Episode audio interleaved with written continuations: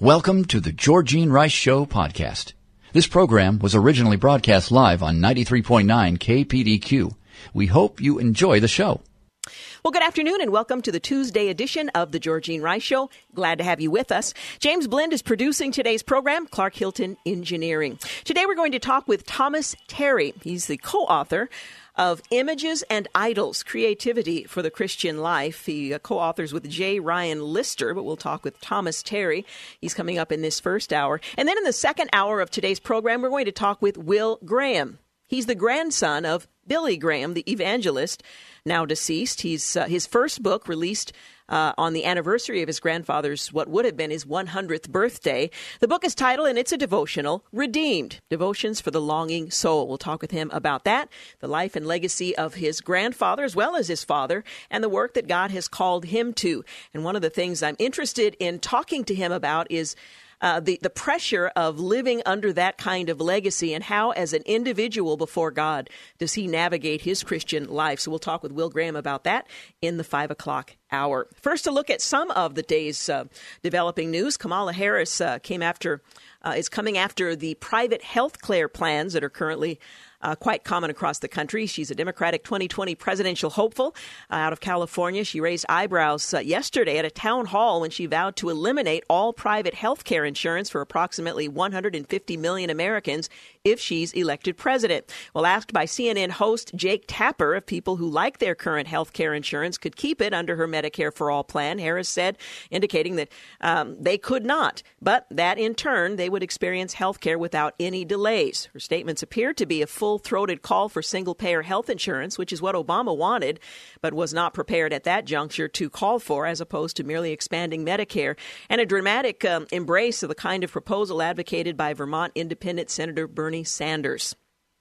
Also, um, Roger Stone. Well, Mueller wants to silence me, he says, in an exclusive interview with Sean Hannity, embattled former Trump advisor Roger Stone, said special counsel Robert Mueller's indictment was meant to silence him for his support for President Trump. Not that he was particularly irrelevant. Um, voice uh, on his presidency, but Stone also believes Mueller's indictment was part of a larger plan to charge both Trump and the vice president with Russian collusion and get them out of office. Look, he says, and I'm quoting, I honestly believe that they're going to try to charge the president and the vice president with some hopped up frame of Russian collusion. Stone was speaking on Monday night on Hannity. That way, they can make House Speaker Nancy Pelosi president. She can make Hillary Clinton vice president and then step aside. It's a nightmare, but I think that's what they have in mind. Hmm. Well, Stone's allegations come as acting Attorney General Matthew Whitaker announced that Mueller's Russian investigation is close to being completed. Well, there's some dispute about that. In fact, Stone has insisted on a trial, and that could take up to a year, which means, well, Mueller will be around for at least that length of time. Stone was taken into custody last Friday, indicted on charges of obstruction, making false statements, and witness tampering. He will uh, be arraigned, or rather, he was arraigned today. Now, interestingly, this doesn't go to the question of collusion. These are crimes essentially against the investigation, against Mueller. Uh, they're process crimes rather than uh, crimes that point to collusion. Now, that doesn't mean that they don't have anything pointing to it, but thus far, all of the indictments and charges that have been levied against associates of the Trump campaign or Trump himself have been related to the uh, uh, the investigation rather than the charges. They they post date the charges. Um, that were levied. So we'll keep an eye open, and whether or not, as the um, incoming Attorney General suggests, the uh, Mueller investigation is winding down, Again, we'll just have to wait and see. The Mueller team has been very close lipped about uh, what uh, what's happening and what's likely to happen next. Meanwhile, National Security Advisor John Bolton may have inadvertently revealed a potential next move by the Trump administration in the Venezuela crisis when photographers captured a note on a legal pad that read 5,000 troops to Colombia. Now, what did that mean? Not altogether clear. Was he making an historical note? Was he suggesting what was going to happen tomorrow? We don't know.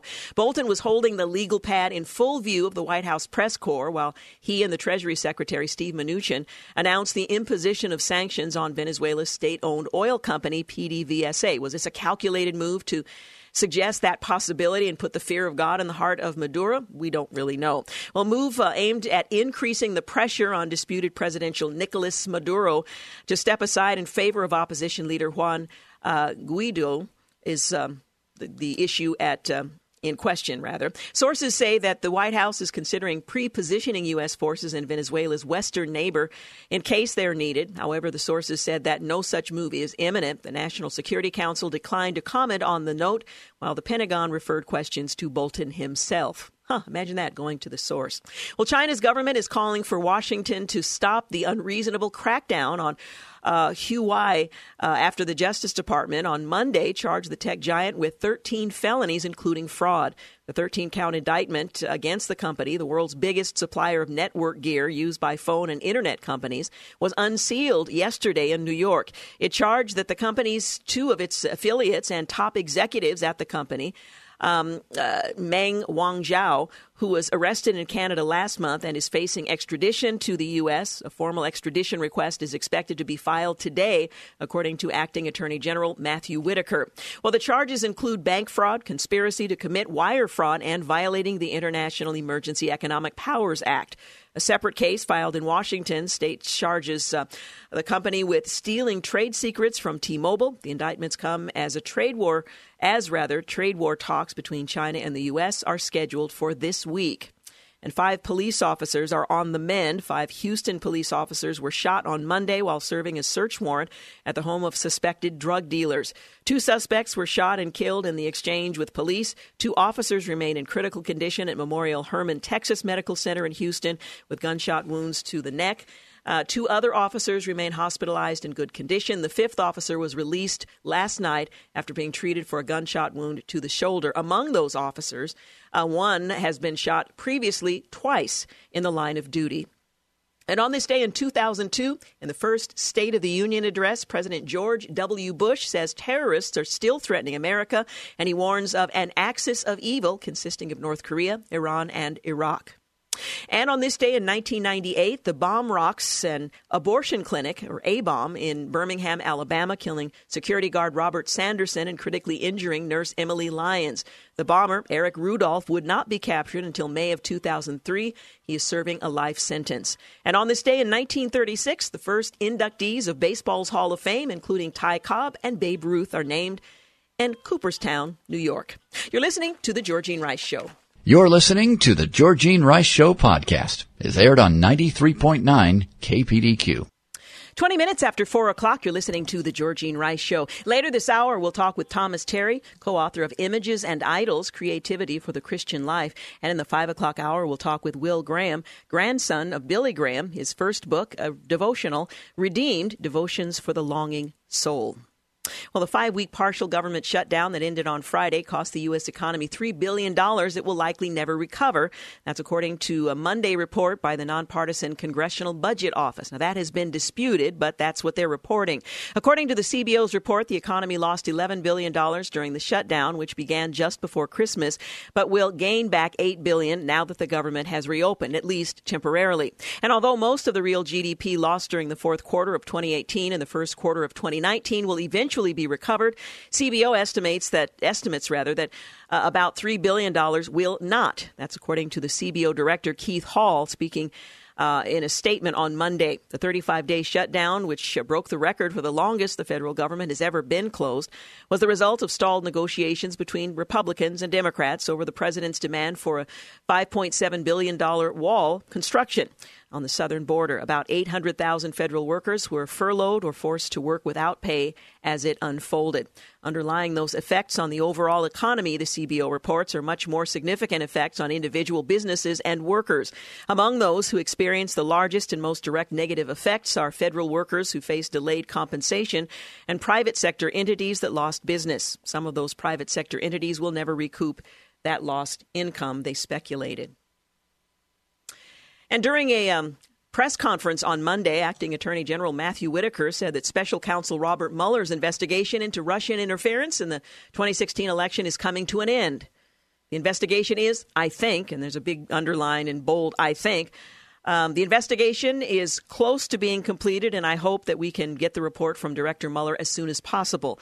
I've um, been fully briefed, and I look forward to Mueller delivering the final report. Right now, the investigation is close to being completed. Fundamentally, the Mueller investigation has a very defined scope. Well, Uh, that's a speculation on the part of acting Attorney General Matthew Whitaker that has not been confirmed or denied by the Mueller investigation.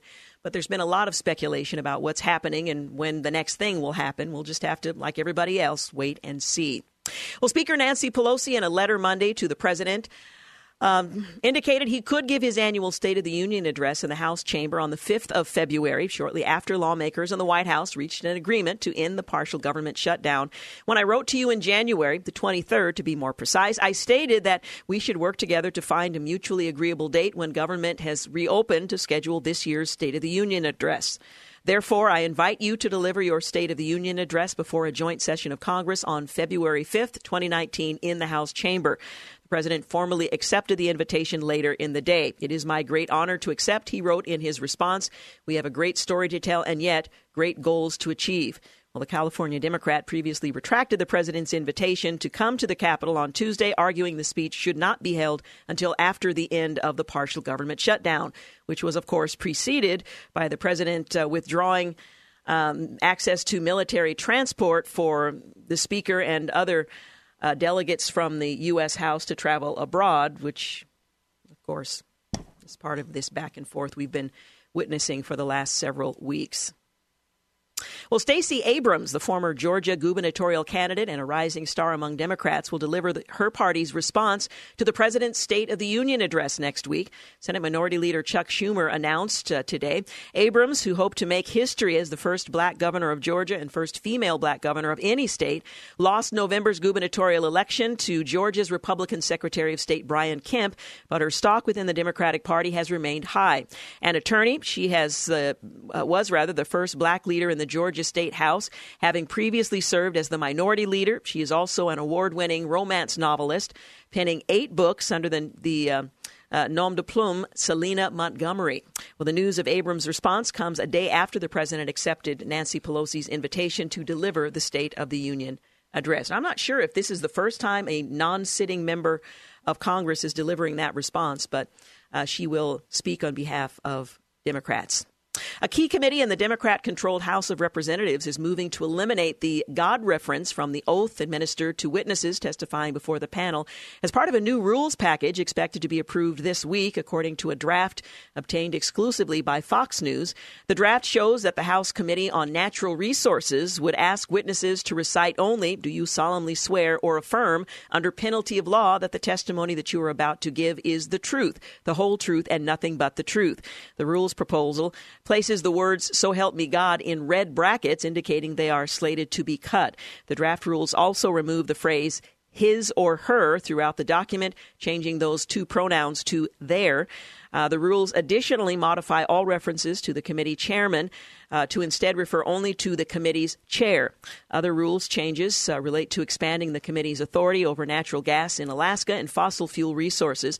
While many federal oaths include the phrase, So help me God, some, most notably the presidential oath of office, do not. The full committee is set to vote on the new language this week, and the rules would take effect immediately if adopted.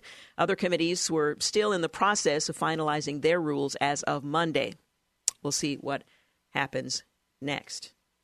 Well, the president of the Houston Police Officers Union on Monday tore into those targeting law enforcement officers hours after shooting uh, left five officers injured. Joe um, Girmaldi, the union president, gave an impassioned statement after the incident saying, Enough is enough. Two suspects also were killed in that incident.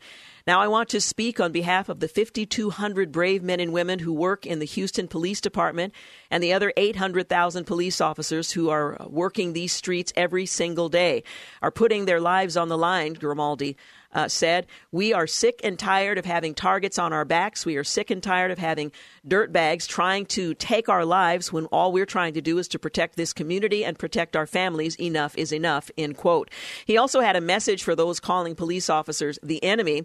And for the ones who are out there spreading the rhetoric that police officers are the enemy, well, just know that we've uh, all got your number now, and we're going to uh, be keeping track of all of uh, all y'all, as he said, and we're going to be making sure um, uh, that we're going to be holding you accountable every time you stir the pot on our police officers. He said he was rather impassioned, and again, four officers were shot and wounded. Fortunately, all uh, survived. Um, one having already been released from um, from custody. Well, the United States Postal Service is considering selling access to your mailbox. Yeah, it's gotten that desperate, and maybe this is the right thing for the 21st century. Bulls and Bears. Um, are going back and forth on what's best for the U.S. Postal Service, and they've raised the price of their Forever stamp by 5 cents to 55 cents. That's a 10% increase in record um, nominal price adjustment. The agency also announced other price increases. Uh, said it received approval for the hike in November. The price to ship a small flat rate box was raised to $7.90 from $7.20, while a large flat rate box was raised by more than $1 to $19.95. Priority mail express prices rose by 3.9%, while priority mail increased 5.9%. Those prices aren't adjusted in line with inflation, but rather with perceived market conditions. First class mail prices rose by 10%. Well, the hikes come as the post office. Um, Rather, the Postal Service recorded a net loss of $3.9 billion during fiscal 2018, which is an increase of more than $1 billion over the losses it suffered the previous year. Overall volume declined by 3.2 billion pieces, which includes a 3.6% decline in first class mail volume, its main source of revenue. The Postal Service was unable to pay the $6.9 billion it owed the federal government to um, pre-fund pensions and health benefits for workers, as has the uh, has been the case for several years. It has more than 120 billion dollars in debts and unfunded liabilities. The last time the agency recorded a profit was more than a decade ago. The White House said the service has lost some $65 billion since the financial crisis. Meanwhile, the Trump administration has put pressure on the mail service to address its financial woes. The president has personally lashed out at the courier on a number of occasions, specifically over a shipping deal it cut with e commerce giant Amazon. Well, the Postal Service also faces mounting competition from companies like Amazon developing their own delivery services, as well as from FedEx and UPS, and the call for the privatization of the uh, Postal Service. Well, in December, the administration released a list of proposed reforms to help the Postal Service restructure its ailing business model, including selling the rights to mailboxes to private companies. Another suggested reform involved introducing a new pricing model that eliminates across the board price caps and charging market based prices for some mail and package items, which could result in higher package delivery costs and, uh, well, an appeal of FedEx and UPS. The shipping and packages segment was actually a bright spot for the courier service during fiscal 2018, where revenue climbed by $2 billion or 10%. So we'll see what happens with the old post office. You're listening to The Georgene Rice Show. Up next, we'll talk with Thomas Terry. He's the co author of Images and Idols Creativity for the Christian Life. He co authored with J. Ryan Lister. That's coming up next, right here on The Georgene Rice Show. You're listening to The Georgene Rice Show podcast. It's aired on 93.9 KPDQ. 34 minutes after 4 o'clock, you're listening to The Georgene Rice Show. Well, what does God have to do with your creativity? And what does your creativity have to do with God? Well, these are the questions that Thomas Terry and Ryan Lister sought to answer in their new book, Images and Idols. It's not a how to book full of strategies, tips, or even tricks on how to be more creative. Instead, it's a book that digs into the heart of creativity, the purpose of it, and how it gives purpose to the creator as well, the person who creates that art. Um, they write and craft and build and design and compose. For what? Well, this is a question for those who want to understand the why of creativity. Uh, if you want to understand our creativity, we must begin with God, they say in the book. Well, whether um, it's art, design, music, architecture, writing, or anything else, this book will move readers to invest deeply in creative work because God put the desire and the ability in us, and because it shares God with the world. And it will pull the reader away from idolizing creativity. Again, the book is titled Images and Idols Creativity for the Christian Life, co authored by Thomas Terry and J. Ryan Lister. Now, my guest is Thomas Terry. He is the executive director and founder of The Humble Beast a collective of rap and hip hop artists. Terry is a member of the Beautiful Eulogy, an exceptional hip hop group from right here in Portland. He's also an elder at Trinity Church of Portland and co creator of Canvas, a conference on theology and creativity. He joins us today to talk about creativity and what it has to do with God and um, the converse as well. Thank you so much for joining us. Oh, thank you. For, thank you so much for having me. I appreciate you letting me on. Absolutely. Well, this is an interesting approach to a subject that has occurred to most creative people at some point, but perhaps um, weren't altogether clear. Where do I where do I go with this? Yeah. Well, we, I can kind of give you the, the start of, of why we thought Yeah. this was an important subject to deal with. So I come from uh, a long line of creatives. So uh, I I came from a culture that was deeply embedded and rooted in hip hop culture, uh, and so all we knew and all we breathed was creativity. Uh, it was how we expressed ourselves. It was how we uh, related with one another. Uh, and then I, uh, around the age of 18, I became a Christian, and I really felt like there was a lot of uh, discontinuity between my creativity and my Creator. Uh, and, and my church didn't really quite uh, know what to do with me. They didn't know how to file me. Uh, they didn't understand me. I was one of those weird, uh, creative people. Uh, so they just didn't understand me. And because they didn't understand me, I didn't really quite fit in within the church context. And so it just was this uh, tension for, for me as a Christian uh, and, a, and a creative living in a very linear and, uh, you know, black and white world. Uh, and so as I began to grow in my faith and, and began to understand my role as a as a Christian and my identity became more rooted in my Christian experience and less in my artistic and creative experience, I began to see a lot of other folks like me who were wrestling with the same issues.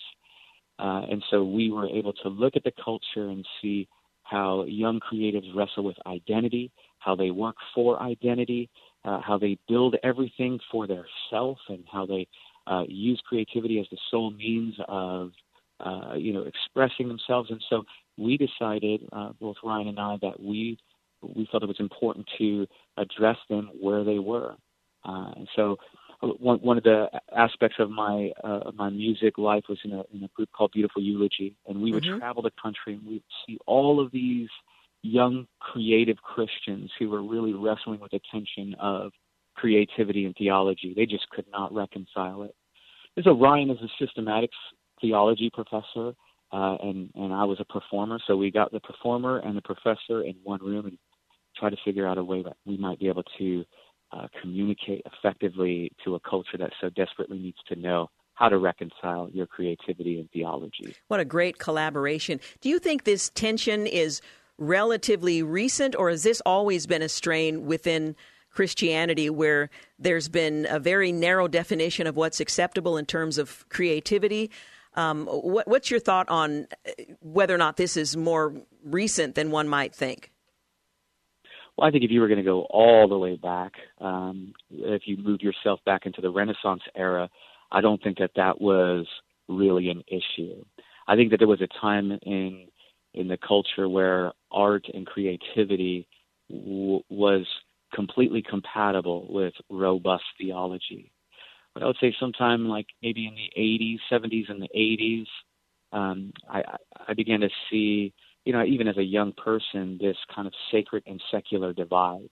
Mm-hmm. Uh, and so, because art and creativity uh, is not typically filed in the category of absolutes, uh, it's considered taboo. Anything that is relative is just kind of put off, or anything that is abstract is is put away as secular.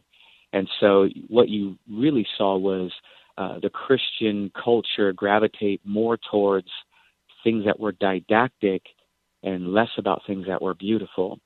And so I think that for the last 20, 30 years, there has been this massive divide. Uh, and it's been happening for so long that people just don't even think about creativity mm-hmm. and, and Christianity. They're just in totally different sects of life. The first chapter of your book is titled The Creator of Creativity, which gives us the context in which to better understand the creative impulse. Uh, talk a little bit about what God has to do with our creativity. Well, yeah, if you go back in the very beginning, when God created all things, after everything He created, uh, He He said it was good. Uh, and you know, then He created um, man and woman, and after that He said it was very good. And, and really, what you get is a sense of God who created finding pleasure and delight and satisfaction in that which He created. So you see that one of these attributes, one of these qualities of God is creative. I mean, he speaks and things come into existence. Uh, and, and in many ways, creatives have been trying to follow that pattern ever since. And so what we wanted to do is help the creative think and know that creative, creativity is not something new. It is not something mm-hmm. that is detached from the, from God. He is a designer. He is creative. He speaks, and colors and textures uh, come out of nothing. And, and I think that a lot of creatives don't think in those categories. They think of God in terms of morals only, right and wrong, absolutes only. Uh, and so we wanted to start at the very beginning and put on display the beauty of God's creation uh, through the grid of God, the, the divine creator. And that help that would help to center people on who is this God and how does he work. Uh, so that's where we started. From there, the you go beginning. to who God is and how he works, to how he uh, put that creative impulse because we are created in his image into us, and how that expression is uh, a, an act of worship and a reflection of who he is and an, a communication of, of God into the culture or into the world. Yeah, and, and to center the creative, to help them understand that all creativity is derivative. It all comes from God. We create. See, God creates out of nothing, but we create out of something. Uh, God has to give us all of the resources, the mind and the fingers and the hands and and the vision uh, to even create. So we wanted to put that in its proper context and say that your art is derivative, and that is humbling. That humbles us. That puts us in our appropriate place to say that we create with the resources that God gave us, and we are accountable to God. So when we create, we not only create with the resources that He gives us, but we create for the purpose of worship. Now, is all creativity created equal? Uh, in that it has value in terms of an expression of worship? Or are there categories in which we might put creativity? Some things are a reflection of worship, other things less so. Is it possible for creativity to be um, uh, corrupted or um, to somehow miss the uh, the reflection of God in its expression? That was well, sure. inartfully put, but yeah, yeah. Well, I think in, for the Christian, I think that every act of creativity can be worship. Mm-hmm. But I think that's largely dependent on the posture of the heart. So you can even create things that the world would view as I don't know secular or or uh, you know irreligious. So you can paint a picture of a tree uh, and all of its complexities and get all of the textures right, uh, and still do that from a posture of worship if your heart is right, if you're finding satisfaction in your work, if you recognize, even as you approach your art, that it is God given, and so there's there's a sense of owing or, or nodding to God in your creative work. So I think all of that can be worship. And I think with the non Christian, I think they too create from a posture of worship. I just think that their worship is misguided. Mm-hmm. Uh, so their worship might be worship for themselves. They might be creative, creating things to put themselves in the public sphere to receive praise for themselves. Or they might be creating uh, to worship uh, you know, all kinds of things in their life. I, I think we are made to worship. We are creatures of worship, but we don't always worship rightly. I think the Christian can do it rightly. I think the non Christian will continue to pursue to try to find satisfaction in what he creates until he lands at the place of appropriate worship with his work. We're going to continue our conversation, but I do need to take a quick break. We're talking this afternoon with Thomas Terry, who, along with uh, J. Ryan Lister, authored the book Images and Idols Creativity for the Christian Life. It's uh, part of the Reclaiming uh, Creativity series. We'll talk more about that in just a few moments. You're listening to the Georgene Rice Show podcast. It's aired on 93.9 KPDQ. We're back. You're listening to the Georgene Rice Show. I'm talking with Thomas Terry. He's the founder and executive director of Humble Beast, a record label and ministry here in Portland. As a spoken word artist and a member of Beautiful Eulogy, he seeks to bring creativity and theology together to glorify the Lord who created them both. He lives uh, here in the Portland area with his wife and two boys, and uh, just delighted to. And I should mention he's also executive pastor at Trinity Church here in Portland. He co-authored the book with uh, Professor J. Ryan Lister, who is a professor of theology at Western Seminary here in Portland. He's the author of The Presence of God, Its Place in the Story of Scripture, and the Story of Our Lives and serves as Director of uh, Doctrine and Discipleship for Humble Beast, where he helped start the uh, Canvas Conference. He lives here in Portland as well with his family. Uh, wife and four children. We're talking about the book they co authored, Images and Idols Creativity for the Christian Life. It is a part of the uh, Reclaiming Creativity series. Now, as a series of books, what do you aim to contribute to creatives in um, in the Christian church to help them see their place in it and uh, the role that God is calling to them to, and the value of creativity? Well, we we wanted to give people a foundation or a framework uh, to build upon. So the first book, Images and Idols, in the series is helping them to have a theology of creativity. Mm-hmm. Uh, and the second book that we're working on is um, called Redesign Cathedrals. And really, the the desire in that book is to help reconcile the church and creatives. Uh, we've seen over and over how the church finds it really difficult to relate with creatives. Um, the church sometimes doesn't understand or know how to use their creative gifts. And we've also seen how the creative feels about the church. Many creatives feel like the church exploits the creative, uh, how the church only uses them for their creative contributions. And so, what we wanted to do is create a resource that would help Christians, uh, well, creative Christians, understand their role and their and their work in the local church, and then also help the church to understand and value the creative in their place. A lot of creatives tend to find their identity only in their work. And so the, the church would do really well to view the creative as a whole, not just a creative, but a whole. And so we want to help the creative think about themselves in that category and how they might be able to serve the church in other ways other than their creative gifts, but also with their creativity. So that's the, the aim of the second book. We want to help develop mature creative Christians and then the third book will be uh, the book on how to use creativity to engage culture. Um, the world that we live in uh, views beauty as the new apologetic, and so we want to help equip the creative to use their God given creativity uh, to engage the world with truth, but also with beauty. Uh, and so that, that's our aim in this series is really to disciple creatives holistically, give them a theological framework, help them find their place within the church, and help them as they engage culture. Uh, all for the glory of God and for the good of people. Now, you mentioned that oftentimes creatives feel that the church exploits them for the creativity that they bring to it. Is that is the converse also true that sometimes creatives um, exploit opportunities that only the church provides? Is there a misunderstanding that that crosses um, both both sides, no, if you will? Absolutely. absolutely. I think what you have between uh, the church and the creative is is, is more like a marriage, uh, a marriage with a lot of communication issues. And hmm. so we, our desire is to step in and be a marriage counselor and say uh, to the church, here is how your creatives feel within the church, and then also to explain to the creatives, this is how the church interprets what you say about her.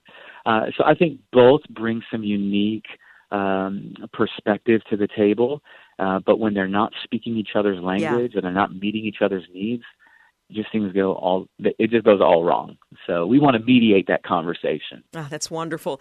Now it's probably easier to envision musicians in the church. There's a place for musicians to uh, use their creative capacity within the church. What are some of the challenges with uh, with artists and uh, creatives whose um, creativity falls outside what traditionally has been uh, shared from the platform in worship and in other contexts in the church?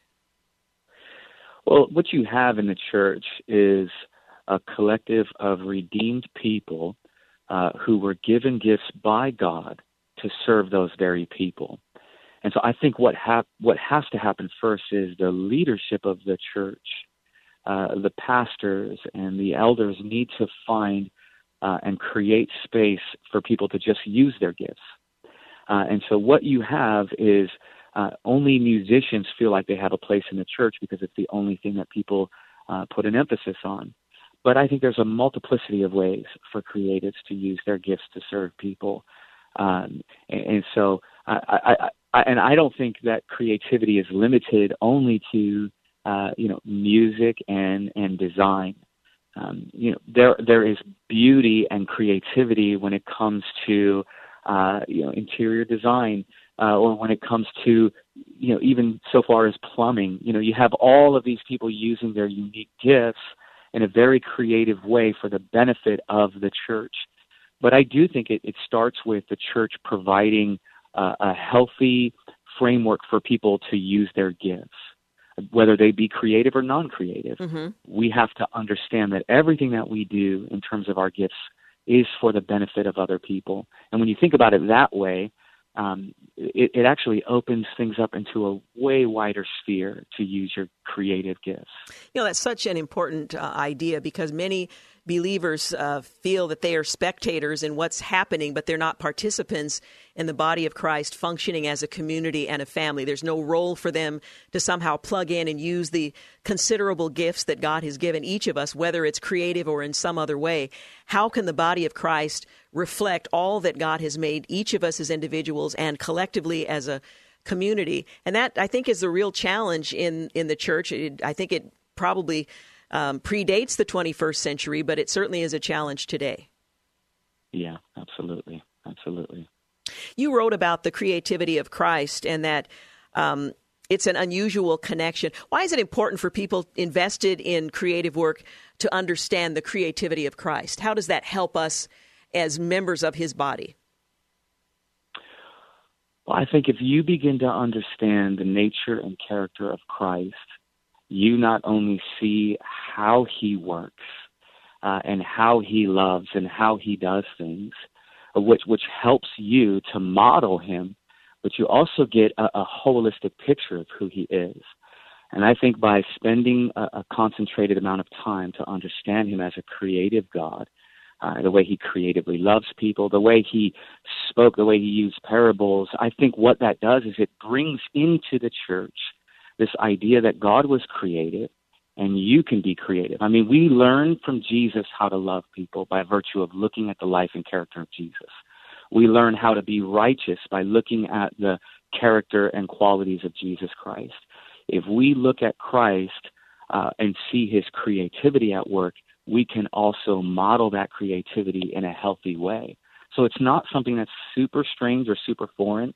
The more we are made in Christ's image, the more we will look look like him, but we can only begin to look like him if we study him rightly. And so I think it's it's it's vital for the Christian to flourish, uh, to understand the totality of Christ, not just these small little compartments mm-hmm. of Christ. Um, but that's I think that's what a lot of creatives do is they relegate Christ and His work to the religious aspects of life, but not in the creative aspects of life. And so it's, it's super important for the creative to know that. I love the quote on the back uh, of your book God is reclaiming creativity for his glory and our good. And we would do well to consider all that he has in mind for us. You can certainly begin with the book Images and Idols Creativity for the Christian Life, part of the Reclaiming Creativity series. What's the timeline on the additional volumes in this series? So we are in the process of writing the second book now, which mm-hmm. should launch early 2020. Uh, and then the next one, we're still figuring that out with Moody. So. now, do you see this as uh, an individual read, or is would this book be useful in a group of creatives, uh, leadership in the church, sort of thinking through how um, uh, our creativity can better uh, can better be reflected within the context of Christian community? Yeah. Well, when we wrote the book, our aim was to help uh, creatives connect with their creative groups in their church. And so that's the whole, the, this whole book is written for that purpose. We really wanted to be a discipleship manual for creatives. And so if you're a pastor, uh, you're a small group leader, and you have a bunch of creatives in your church and you struggle with how to help them theologically and creative and creatively grow as a Christian, this book is a great resource for that. I mean, that's why we wrote it. You, you'll benefit by reading it as an individual, but you'll really flourish in the context of reading this book in community. I would agree. Hey, thank you so much for talking with us today. Absolutely. Thank really you for having me. Appreciate it. Images and Idols Creativity for the Christian Life. The book is published by Moody. News and traffic up next. You're listening to The Georgene Rice Show. You're listening to The Georgene Rice Show podcast. It's aired on 93.9 KPDQ. Well, good afternoon and welcome to the second hour of the Georgene Rice Show. Six minutes after five o'clock, Clark Hilton is engineering today's program. Coming up this hour, we're going to talk with Will Graham. He is the grandson of Billy Graham and the son of Franklin Graham. His first book, Redeemed Devotions for the Longing Soul. He'll be joining us uh, later this hour. The book is uh, beautifully done, but in addition to the devotion that always starts with Scripture, he includes some anecdotes about his uh, growing up a Graham, uh, pictures of his father, his grandfather, other family members, and influential people in the faith. So you'll find it a very uh, warm um, devotional. Uh, the governor of Washington has declared a state public health emergency after more than two dozen measles cases have been reported. That number has increased by now. It's over 30, primarily affecting small children. Governor Jay Inslee said in a statement that the Washington State Military Department and State Emergency Operations Center will be working with the Department of Health to combat the overwhelming influx of measles cases, of which there have been 32 as of Saturday, according to the Department of Health. Uh, those infected are primarily isolated to Clark County in southwest Washington, which directly borders Portland, Oregon. One case is now reportedly spread to King County, which includes Seattle, Washington. Well, county officials reveal that people may have been exposed in at least one instance when an infected person attended a Portland Trailblazers home game. Other contagious people also visited the Portland International Airport as well as hospitals, schools, churches, and other busy public places. Um, uh, Inslee previously issued a local public health emergency in Clark County last week, but now extends it to the entire state of Washington. The measles virus is a highly contagious infectious disease that can be fatal in small children, and the existence of 26 confirmed cases in the state of Washington creates an extreme public health risk that may quickly spread to other uh, counties, uh, he said last week. Well, health officials have said 21 of the reported measles cases have affected children between the ages of 1 and 10. Though the measles uh, MMR vaccine has been highly effective since it was first widely distributed here in the U.S. in 1968, there's been an, a rising trend of parents deciding against vaccinating their children for a variety of reasons. According to an October report by the CDC, 2018 was the third consecutive year in which numbers of children entering school with uh, vaccine exemptions rose. Data from a national immunization survey also revealed that the number of children reaching age two without having received any vaccinations has increased gradually from 0.9% for children born in 2011 to 1.3% for children born in 2015. These rates are of uh, non vaccination are particularly high in the state of Oregon, which is worrisome considering the close proximity to the outbreak in nearby Clark County, Washington. Well, vaccine exemptions in Oregon increased from 1% in 2000 to 7.5% in the 2016 2017 school year, according to PBS, primarily affecting small children. Well, the virus is something not to be taken lightly, according to Peter J. Hotez, a vaccine, vaccinologist at Baylor College of Medicine. Uh, speaking um, uh, to reporters before we started vaccinating against measles. Measles was the single leading killer of children in the world he said, putting it into a broader context. So, what do you need to know? Well, the number of confirmed measles cases is growing by the day in Clark County. Uh, there is currently 35 confirmed cases of measles, 11 uh, more suspected cases. As I mentioned, Governor In- Inslee declared a state of emergency in Washington. In addition to the dozens in Clark County, Seattle um, area has uh, a man in that area recently visited Southwest Washington. He has measles. The outbreak has also spread to Oregon, where one Multnomah County resident has measles, and officials say the case is linked to the Washington outbreak. People with the disease may be exposed. Uh, uh, to others at health clinics, schools, restaurants, other locations, including OMSI, Portland International Airport, and the Moda Center. As the number of cases continues to rise, there some of the questions um, that are uh, being asked: How do you get measles? Well, it's a highly contagious and potentially deadly illness. People with measles can spread the virus before they show symptoms. It's spread through the air when a person with measles coughs or sneezes, according to the Centers for Disease Control and Prevention. The people at the highest risk are those who haven't been vaccinated, pregnant women infants 12 months or younger, too young for a vaccination, uh, or people with weakened immune systems. Well, what are the symptoms? Measles symptoms, symptoms rather, begin with a fever, cough, runny nose, red eyes, followed by a rash that usually begins uh, at the head and spreads to the rest of the body, according to health officials. The illness can last up to three weeks. So, what should you do if you think you might have it? Well, health officials say that you should call your doctor immediately and explain what symptoms you have. You should not go to the doctor without calling first, because if you do have it, you don't want to spread it in the doctor's office. Health officials warn you could infect other people um, in the office or at a hospital. So, uh, why do some parents decide not to vaccine, vaccinate their kids? Well, this is a long standing debate, but at least 30 of the people who've contracted measles in Clark County were not immunized. That's according to Washington health officials, and the majority of cases are children.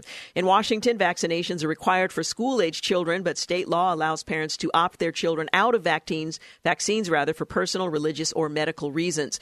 Dr. Alan uh, Melnick, a health officer for Clark, Clark Cowlitz, uh, Skamania, and other counties in Washington say the majority of the exemptions uh, to vaccines he sees are not related to religious or medical reasons. They're philosophical or personal. Uh, what keeps me uh, up at night, he says, is uh, eventually having a child die from this completely preventable situation. With the growing outbreak, uh, Washington lawmakers introduced a bill that would ban personal exemptions for measles, mumps, and rubella, uh, the vaccine. Vaccine resistance is one of the top 10 threats to global health in 2019, according to the World Health Organization. Well, how effective is the measles vaccination? You might wonder if it's uh, mandatory.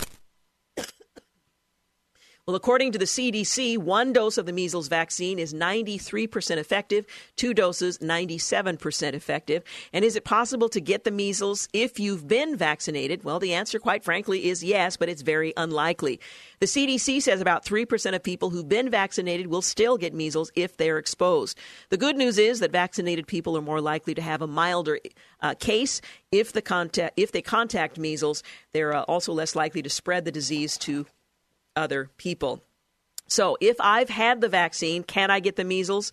Well, the answer is yes and no, as I've just explained, but generally it's no. If you've had the first measles shot, you're 93 to 95% immune. If you've had both shots, you're 95 to 100% immune. And they say, don't worry, you're safe even around infected people, even going to a listed exposure site. Same with your kids. So you can interpret that how you will. If you've had the measles, can you have it again? And the answer is no. If you know you had a, a real case of the measles, you are now immune for life. No chance. Uh, it's one and done.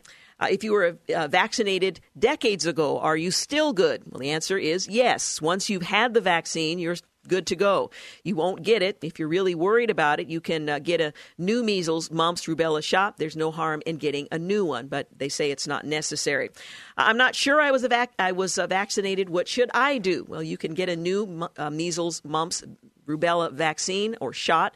Uh, there's no harm again in uh, having another. Any doctor's office or pharmacy can give that to you. It's never too late. How at risk are babies younger than one who can't get the vaccine yet? Well, they say you need to be careful exposing them to large crowds or very busy places um, is uh, where they're most vulnerable. But because measles is so rare, it's likely they'll be fine. They can get their first shot at age one. Uh, you can get them the shot earlier at six months if you're traveling or you're really concerned about it.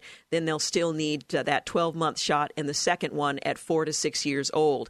And how soon after the shot are you immune? About two weeks. So you have the shot, two weeks. Um, Let's see. Is it safe to go to the locations on the exposure list? And you can find those published online. The answer is yes. The dates and times uh, have long passed that the uh, and the measles are not still in the air uh, for those exposure sites where they believe uh, individuals with the uh, the disease uh, were present. Now, what's deadlier, the flu or the measles? Not that I guess it really matters, but the flu. In 2017, the CDC said 80,000 Americans died of the flu. In the past 18 years, 11 people have died of measles. The measles is uh, a one time vaccine for life. The flu requires a yearly vaccine that isn't perfect. Of the 36 confirmed cases in Clark County, 25 cases were found among children 1 to 10 years old. 10 cases were found among children 11 to 18. One case was found among adults 19 to 29. Of the people found with the virus, 32 were unvaccinated. It's unclear whether the other four were vaccinated or not. So there you have it. Go and be wise. Up next, we'll talk with Will Graham, the book Redeemed Devotions for the Longing Soul. You're listening to the Georgene Rice Show podcast. It's aired on 93.9 KPDQ. Well, good afternoon and welcome back. You're listening to the Georgene Rice Show. Well, William, or Will Franklin Graham, the grandson of legendary preacher and renowned evangelist Billy Graham has published his first book titled Redeemed Devotions for the Longing Soul. Uh, Will is the third generation of Grahams to proclaim the gospel of Jesus Christ under the banner of the Billy Graham Evangelistic Association. Will makes the lessons from each devotional writing relevant to the reader. He weaves personal stories, uh, memories from the Graham family. He's also included special family photos of Billy Graham as well, adding sort of a heartfelt and unique perspective to what people think they know about Billy Graham's life and the family. Um, he writes that as he worked on the book Redeemed, I kept coming back to Psalm 107.9, for he satisfies the longing soul and fills the hungry soul with goodness. He says of the book that I hope that Redeemed will honor my grandfather's legacy and the incredible way that God used him around the world. Well, readers will enjoy content that's centered on the life changing power of a relationship with God with themes like prayer, sharing your faith, and the willingness to obey God's guidance and divine timing. Will shares his grandfather's passion for preaching God's word.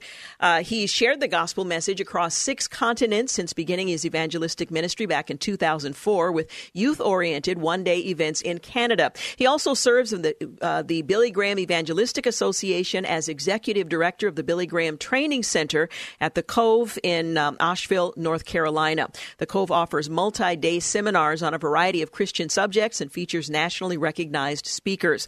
Well, in addition to honoring his grandfather's life of impact, through his uh, devotional.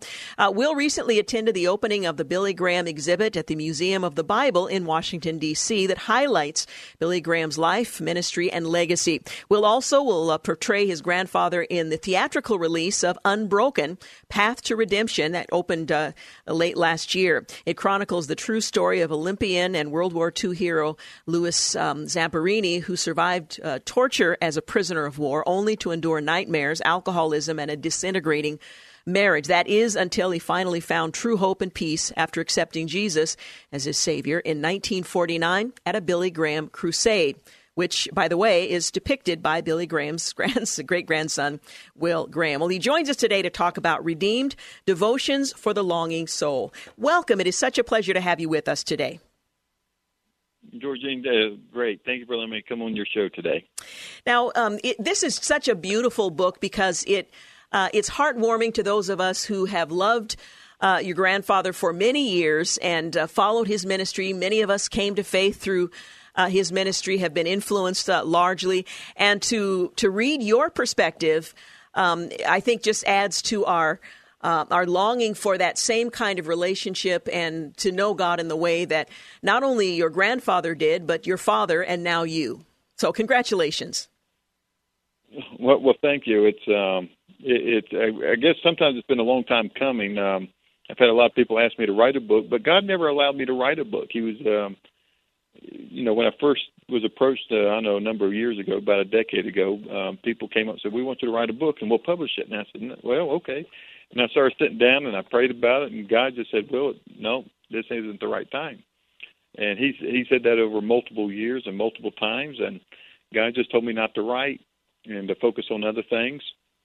And then uh, through this movie project that I did with Universal Pictures on, on the movie about Louis Zamperini, um, someone asked me to write a, a book, and I said, no, God doesn't want me to write right now, it, which was true, mm-hmm. but I didn't pray about it. And then all of a sudden, I went home and prayed about it, saying, God, when do you want me to write a book? He said, now. And so um, he said, the time is now. And so I, I've been working, you might say I've been working on this book for a long, a while, but now I, I had to get it together and present it to um, Harper Collins or the people at Thomas Nelson at Harper Collins, and um, you know, and I was grateful for their partnership in this book. And um, you know, it's things I've learned. It's not a book about Will Graham. It's not a book about Billy Graham, though I'm in it. My granddaddy's in it. Mm-hmm. Stories from us, but it's it's really about God. How God changed people's lives. What I've seen God do and teach me in different parts of the world um, you know, the things I've seen, the things I've learned, the things I've watched and exhibited in other people, like my grandfather and my grandmother, for that matter, uh, and through my father, uh, Franklin Graham. And so th- these are the things I want to pass on to other people, the things I've seen to encourage them to live the Christian life. You know, I really appreciate the way you described seeking the Lord's uh, counsel because it would have been easy, being the grandson of Billy Graham, the son of Franklin Graham, to simply assume that this is the course that I should take, that if an offer to write a book comes, that's what I should do because of the life and legacy of, of your family. but to seek God as an individual and to seek His direction for your life uh, speaks a lot not only about your commitment to Him, but about the legacy of your uh, parents and grandparents. How challenging um, has it been for you to find your own way as a follower of Jesus in the shadow of such uh, such great men? Well, it, I tell you, when I came to know Christ, uh, you know, people, you know, a lot of people say, "Well, you're Billy Graham's grandson. You get into heaven for free," and uh, you, he's got extra tickets, I'm sure. And um, and and they say it with a smile. I know that they're you know they're yeah. teasing me. Yeah. Um, but I had to come to know Christ. And matter of fact, that's one of the first chapters in my book is how I came to know Christ. I want to share with people how Christ changed Will Graham's life, and it wasn't because I'm Billy Graham's Mm-hmm. grandson. Um, and it was through communion. Uh, communion did not save me. I want to be real clear on that. Communion didn't save me, but what happened was it was Communion Sunday.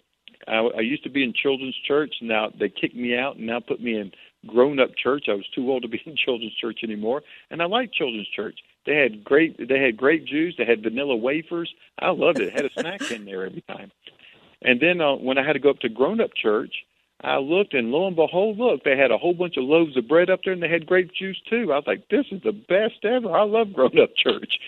and when the when the communion elements came by, I reached out to grab some because I thought it was snacks. I mean, that's all I thought it was. I didn't know it was something special.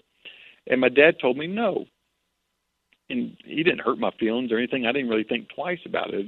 I thought he was afraid I was going to spill the grape juice on the carpet or something. And so I didn't think anything of it. And uh, we went home to, and had lunch at home. And and then uh, Dad took me up to my room and explained to me why I couldn't have communion. And that's because I'd never asked Jesus Christ to come into my life.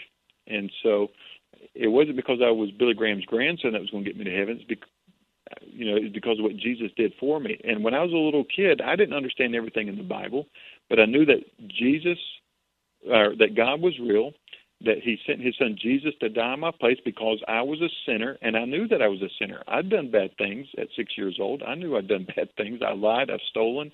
Uh, I mean, I was a retro. You know, I was a bad kid. I mean, I was a good kid in in a general sense, but I'd done bad things. And the the fourth thing I realized is that I want to spend eternity with Jesus. And if I could, and the only way I could do that is if I asked Jesus Christ to come into my life and to forgive Will Graham for Will Graham's sins. And so my father led me to the Lord, and uh, that's how I came to know Christ. So growing up in the Graham family, it comes with a lot of blessings. I tell people there's a lot of bad things that come with it too, but the good things outweigh the bad things. And it's I'm grateful to be a grandson of Billy Graham. Mm-hmm. People love Billy Graham. It opens up doors for me. I'm grateful for the name of Billy Graham. And um and so I I love living in his shadow because it's a wonderful shadow, and I'm grateful for the shadow that he presents. Um, but I'm not called to be merely Billy Graham's grandson. I'm called to be obedient to the Lord Jesus Christ. And so wherever I go, I want to be obedient to the Lord Jesus Christ, whatever He has me to do. And uh, part of that was writing this book, and the rest of it, most of the time, it's preaching the gospel of the Lord Jesus Christ wherever He sends me. Now, as I mentioned, this is a devotional uh, for the longing soul. The title is Redeemed. Why did you choose this subject, and why do you think the Lord would have us reflect on these things at, at this time through your book? Well, that, that's a wonderful question. You know, uh, I'm not, to be honest, in all honesty, I'm not a very good person who comes up with titles.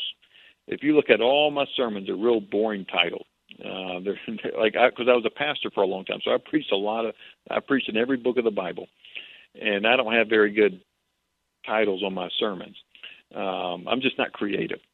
And so Harper Collins uh, and the people at Thomas Nelson helped me come up with the title Redeemed. But I wanted to say, and I loved it because Redeemed speaks of something being restored, to be brought back. And um, and so I like that title, and that's what I want this book to do: bring us back to the basics, um, to, to to help us redeem the time that we have left on this earth. And so I like that title, but I felt like it needed more. And then Psalm 107 verse 9 kept popping up when I was writing this book when I first started writing this book, uh, my assistant, uh, she led devotions here at work where I live or where I work, and she she quoted this verse, and it just it hit me good. It was one of those good hits, like man, that is a tremendous verse right there. And I started studying Psalm 107 verse 9 and all of 107. on another page, I, the church I was going to, the pastor started a whole series on Psalm 107. And so when I ended the book, the pastor started preaching on Psalm 107 verse. And so, I, so it was kind of like the bookends of writing this book. And I said, "Okay, God, you're trying to tell me something about this book, uh, or this this verse here, and how it needs to apply to my book." And so Harper Collins helped me come up talking about this verse uh, devotions for a longing soul. There's so many people out in this world that are longing for more in life, and they try to fill it with sex, they try to fill it with drugs, they try to fill it with alcohol, they try to fill it with money, success, and it leaves them empty. And I'm here to tell you that God's going to fill your soul with great things, but He has to do it, and you can't do it. And so that's what this book's kind of about.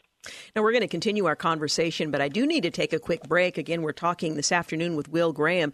His uh, first book, titled Redeemed Devotions for the Longing Soul, it includes uh, wonderful pictures and stories and uh, everything you would expect in a devotional. We'll talk more about that when we return. Once again, you're listening to The Georgene Rice Show. You're listening to The Georgene Rice Show podcast. It's aired on 93.9 KPDQ. We're back. You're listening to the Georgene Rice Show. We're talking about the first ever devotional book written by Billy Graham's grandson, William Graham, or will, uh, following in his grandfather's footsteps, preaching stadium crusades around the world. In Redeemed, Devotions for the Longing Soul, he shares intimate stories of growing up in his grandfather's shadow, as well as anecdotes from his travels that speak to the common struggles of the Christian life. But as he mentioned in our first segment, this isn't a book about him or his grandfather. This is a book about Jesus. It was released in October to commemorate uh, what would have been Billy Graham's 100th birthday. Each entry in the book includes a Bible verse, a short prayer, and and oftentimes a photo, sometimes of Will and his grandfather and other family members that illustrate each story. He serves currently as a full time evangelist and executive director of the Billy Graham Training Center at the Cove in Asheville, North Carolina, where he lives with his wife and three children. The book uh, will encourage you while uh, providing a glimpse into the personal faith of the Graham family, whose passion has been shared um, through the gospel for many, many years. Well, let's talk about the book itself. Each chapter reflects uh, obviously a different uh, focus. There are 50 chapters. You begin with communion. Uh, describe for our listeners who don't have a copy in front of them how the book is structured and how you um, see this as a devotional. Well, I appreciate that. And, uh, you know, each chapter, first and foremost, starts off with Scripture. Mm-hmm. I, I believe that Scripture is the most important thing. My devotional book is not the most important thing in this world. It's God's Word that's the most important thing. Uh, I'm a preacher of the gospel, and so I want the gospel to be first and foremost on every chapter. And so I start with a verse, and then uh, I want to talk about what how I've seen that verse played out in my life. Um, the ways I've seen it played out. I think almost all my devotions come from. I, I say almost all. I know for one that was it was before I was born. Well, there's a couple that were before I was born, but these are some of my grandfather's stories um, that he's taught me and, and told me about. So these are things I've learned from my grandfather, from my dad, from other people in life, things that I've seen on my own when I've been preaching the word. And so I kind of share a story and how that plays out and then I also give a, I always have a quote of my granddaddy that talks about the subject that we're talking about in each chapter. And then I close with a, just a small prayer. It's a small prayer to help encourage the believer to, to talk to God and hand their problems over to God and allow God to work this message into their heart. And so that's kind of the structure. The, the, it's 50 chapters, but they're like two or three pages. Mm-hmm. Pages, so it's these aren't real long chapters, and uh, it's great. This is not a substitute for reading God's Word. Make sure that you read God's Word. I hope this just will come alongside of you and encourage you as well as you read God's Word. Well, and it's a wonderful thing that during the course of the day, you might want to read it in the middle of the day or just before you lay your head on the pillow. But it's a wonderful reminder of uh, of the reliability of God's word, how He works in the lives of His people, and then uh, to see some of these uh, chapters in the context of your family, and we've witnessed the God's faithfulness uh, being worked out in your family. It's just a wonderfully encouraging. Um, uh, devotional. Now, you also include a prayer with each chapter, which I find is a wonderful way to end a devotion. Well, I do, and you know, one thing that my grandfather taught me in life, I, I went to go talk to him about one day, and this is the, I was making a very important decision about leaving the local church, which I was a pastor of, to come and help the Billy Graham Evangelistic Association, And to be honest, I didn't want to do it, but I, I knew God was calling me to do it. I love being a pastor, and I didn't want to leave my church. But God told me to do it, and so I went to go talk to my granddaddy about it. And he told me, he said, Will, he said, we would love and be honored uh, to have you come and work at the Billy Graham Evangelistic Association. It'd be wonderful to have my grandson here um, and helping us. He said that's what the Lord has uh, uh, has you to do. He said, but I, I want to tell you about two things I regret in life. One is, he said, um, I wish I knew the Bible as good as your grandmother. Hmm. And um, he said, uh, your grandmother knew the Bible so well. I wish I knew it as well as she did. And um, and then the second thing was, um, he said, Well, I wish I'd spent less time preaching, more time reading God's Word, and more time praying. I wish I spent more time on my knees. We could accomplish so much more and see more people come to know Christ if I had preached less, studied more, and prayed more. And um, that spoke volumes to me. And so that's why, with at the end of each of these chapters, I want to make sure that we spend time in prayer. There's a small prayer, short prayer, and it's just it's just basically us, the reader, talking to the Lord and saying, Lord, these are the things I'm struggling with in my life. These are the things I need help with. Lord, show me how to do it. And uh, allow the Lord to keep molding us and making us into His image. And that's what the goal of the Christian life is to be, is to reflect Christ. And um, I hope this book will enable someone to look more like Jesus at the end of the 50 days. Yeah, yeah. You know, that's such extraordinary advice that your grandfather gave to you. And for those of us who know him as the evangelist, uh, to hear him express any regret at all when you consider the, the millions of people whose lives were impacted by the clear presentation of the gospel and the ministry of the Billy Graham Evangelistic Association, to hear his advice to his grandson, how did that impact the course of your ministry and, and how you move forward in seeking God's will and how you spend your time in ministry? Well, I appreciate um, I wish I'm not sure if there's ever going to be a person alive that says, "Oh yeah, I, sp- I spent enough time in prayer." yeah. I'm not sure if we'll ever get to that point. And because uh, to be honest, I saw my granddaddy. I, I kind of joke and say I saw him doing three things. Um, he was always reading his Bible. He was always praying, and he was always watching Larry King live. so he loved watching Larry King live because he loved learning about other people. And Larry King was one of the best at just talking to people and and where people famous people would come on the show and he would get to interview them and you get to know this famous person. And uh, my granddad loved watching larry king because uh, and he used what he learned on larry king so that when he met this individual in real life sometime down the road he already had a basis for a conversation because he learned it from larry king's show. And so and i say all this because i wish i'd spent do i spend enough time in prayer? No do I spend enough time in God's Word? No. And I'm not sure where the right amount is either. And um, I just want to be striving that I keep praying. I spend more time on my knees and listen to my granddaddy do less preaching, more praying, and more studying God's Word. And um, and that part, I'm not sure. If, I don't know what that. He didn't tell me that's uh, 30 minutes or an hour. I think that's the part that the Holy Spirit's got to lead yeah, you. Yeah, it's a, a worthy so, uh, aspiration.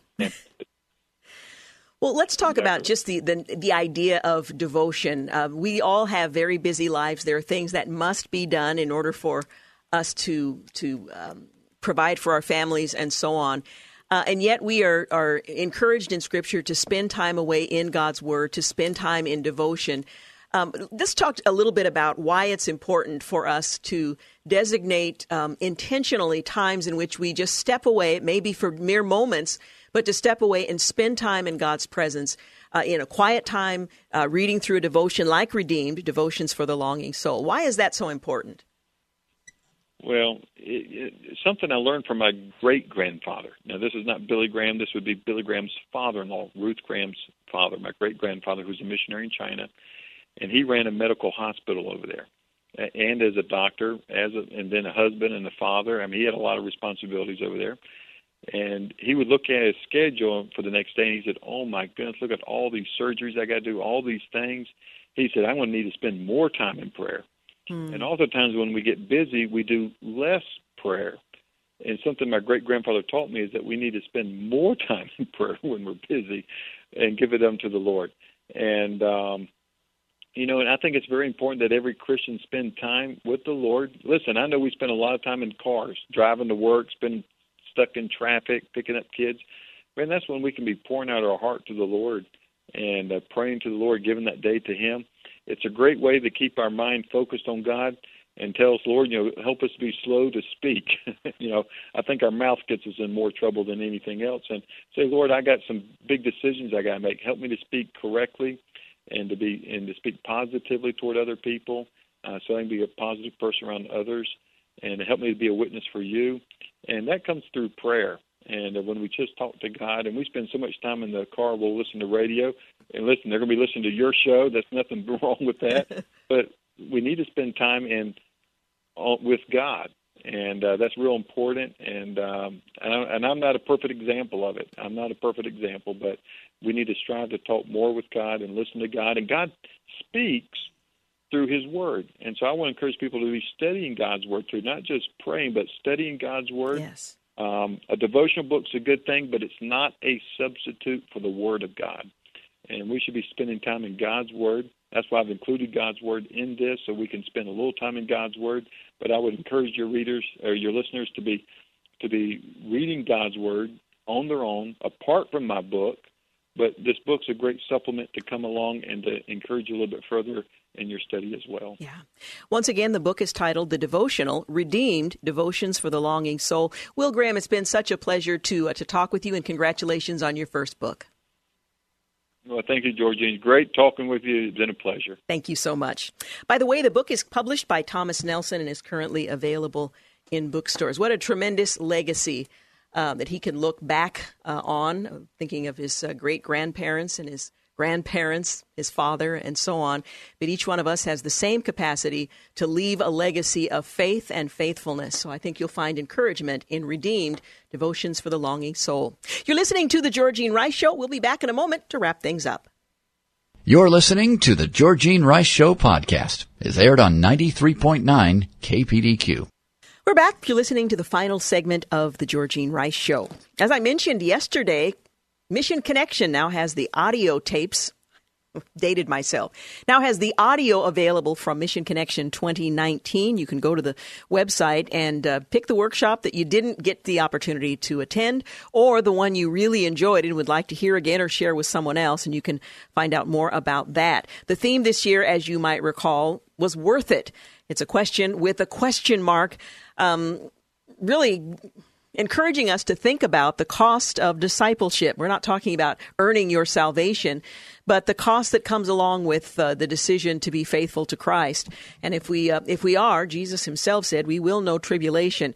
Well, there are some who have known it in uh, ways that we can't even imagine. One uh, such individual was Asia Bibi. Now, it's a name that's familiar to many of you because you've been praying, but others perhaps less so. She was a Pakistani Christian, and her fate um, has been a matter of great concern for quite some time. Well, today the Supreme Court of Pakistan upheld its earlier decision to acquit her, and that means she's finally free to leave Pakistan. And when she was acquitted some uh, some time ago, they were not um, allowing her to leave the country. She was still very much in danger. Well, in one of the most high profile Christian persecution cases in the past decade, she spent eight years in prison convicted of blasphemy against the Prophet Muhammad, which is a crime punishable by death in the Islamic Republic, until the Supreme Court rejected her conviction back in uh, October last. Well, the acquittal stated that while blasphemy is a serious offense, truth tainted with falsehood could not be the basis for her conviction in a lower uh, trial court. A review petition was filed the next day by a local cleric who uh, levied the allegations against Bibi in the first place, Muhammad Salam, demanding the three judges look at the uh, case again and challenging her freedom. Well, based on merit, this petition is dismissed. That's a quote from the Chief Justice, who heard the case uh, in Islamabad today, along with, and that's of course local time, along with uh, Justice justices uh, who are also on that panel. Uh, one of the uh, attorneys, a Christian and chairman of the Minorities Alliance Pakistan, attended the hearing and told Christianity Today that the judges observed that Salam's lawyer uh, failed to present any new facts or identify any mistake in the earlier decision in Bibi's favor. Um, they uh, made it a case of religious sentiment, while the judges required their counsel present any legal um, uh, evidence in the judgment. Well, the verdict was given on the basis of testimonies. The Chief Justice asked, um, Does Islam say that one should be punished even if they are found not guilty? Well, the lawyer admitted that burden of proof was on the petitioner. Uh, so it, the uh, petitioner was asked if he disagreed with the basic legal rule of jurisprudence. Well, in their acquittal, the judges ruled that the Muslim cleric accusing Bibi of blasphemy had not witnessed the incident himself. Instead, he had based his legal complaint on the testimony of two sisters and all gave inconsistent statements that cast a shadow of doubt on the prosecution's version of the facts. Well, the alleged blasphemy occurred during a dispute between Bibi and the women who worked alongside uh, alongside her while picking fruit in their village. Well, the judges also noted that the alleged extrajudicial confession uh, was not voluntary, but rather resulted out of coercion and undue pressure. So she did not voluntarily. Um, uh, say that she was in fact guilty as charged. Well, blasphemy is a serious offense, wrote Khosa in the October acquittal, but the insult of the appellant's religion and religious sensibilities by the complainant party, and then mixing truth with falsehood in the name of the holy prophet Muhammad, peace be upon him, I'm reading the quote, was also not short of being blasphemous. Uh, it is ironical, he went on to say, that in the Arabic language, the appellant's name, Asia, means sinful, but in the circumstances of the present case, she appears to be a person, in the words of Shakespeare's King Lear, more sinned against than sinning, end quote. While the ruling also cited a supposed 7th century covenant that Islam's founder made with Christians. Christianity Today had reported whether experts think such ancient treatises were, in uh, fact, the basis for modern peace between Muslims and Christians. Well, the case was particularly contentious in Pakistan, among the worst ranked countries in the world for Christian persecution. Islam is the state religion, uh, and Christians um, make up less than 2% of the population. Well, during the hearing uh, today, the nation's capital had tight security uh, was on high alert. However, no major protests were expected like those in the wake of her acquittal last fall. Well, after the October 31st decision, again, that's the first acquittal. Um, nationwide protests, including threats to judges, army generals, paralyzed the country, and Bibi was moved to an undisclosed location. But now Pakistan has compa- was comparatively uh, calm. The two main uh, clerics responsible for inciting mobs uh, were arrested in November over charges of sedition and terrorism, so that certainly helped. Well, more than 50 people who were charged with blasphemy in Pakistan have been murdered in attacks by vigilantes over the years. Some beaten in the streets, some burned to death. And again, these are Christians simply living out their faith and perhaps being vocal about it. Even after her acquittal, Bibi was uh, has remained under tight security to avoid violence at the hands of those who oppose the verdict. The Islamabad Declaration goes on to state that it is the responsibility of the government to ensure protection of life and property of non Muslims living in Pakistan. Thus far, they have not done well. The Bibi case is an exception. Bibi was the first Christian woman in the country to be convicted of blasphemy and to have her case go all the way to the Supreme Court. Uh, her lawyer, who fled the country amid the protests over her acquittal, appeared in court and contested the petition to overturn her release. Along with uh, religious freedom advocates, Christians around the world have prayed for her protection and celebrated today's decision. I know many of you are among them. We're delighted that Asia Bibi's acquittal has been upheld by the Supreme Court of Pakistan. Um, as uh, Release International, uh, Open Doors UK continue to call for her safe removal from the country and for protection for the Christian minority there. Uh, the persecution of Christians must stop everywhere around the world, tweeted Senator Rand Paul today. It is time for Pakistan to let Asia Bibi go. The Supreme Court of Pakistan has now reaffirmed her innocence. Her safety is paramount. Two of her uh, daughters were recently granted citizenship by Canada. Observers now expect Bibi and her husband to fly to Canada after remaining in uh, Pakistan for the uh, recent hearing. At the uh, Christianity Today blog, Billy Graham Center Executive Director Ed Stetzer advocated, along with uh, John Stonestreet, uh, that President Donald Trump grant asylum to Bibi, and we'll certainly follow the story to its uh, final conclusion. But this uh, one example of a Christian persecuted for her faith. Um, she was uh, accused uh, falsely in this case as well, but the fact that she was a Christian meant that she spent eight years in prison and only today was had her uh, acquittal upheld. So praise God for that. Tomorrow on the program, we're going to talk with Sarah B. Smith, the uh, author of Piecing Together Lives Shattered by Early Onset Alzheimer's. On Thursday, we'll talk with Kent Annan His book, You Welcomed Me, Loving Refugees and Immigrants Because God Loved Us First. So I hope you'll be with us for both of those great interviews. Want to thank James Blend for producing, Clark Hilton for engineering today's program, and thank you for making the Georgene Rice Show part of your day. Have a great night. Thanks for listening to the Georgene Rice Show podcast. If you'd like to download a podcast of the show or would like more information on today's guests, please visit the show at kpdq.com or on Facebook. Follow the show on Twitter at grice show and like us on Facebook. And join us live every weekday at 4 for more critical thinking for critical times on 93.9 KPDQ.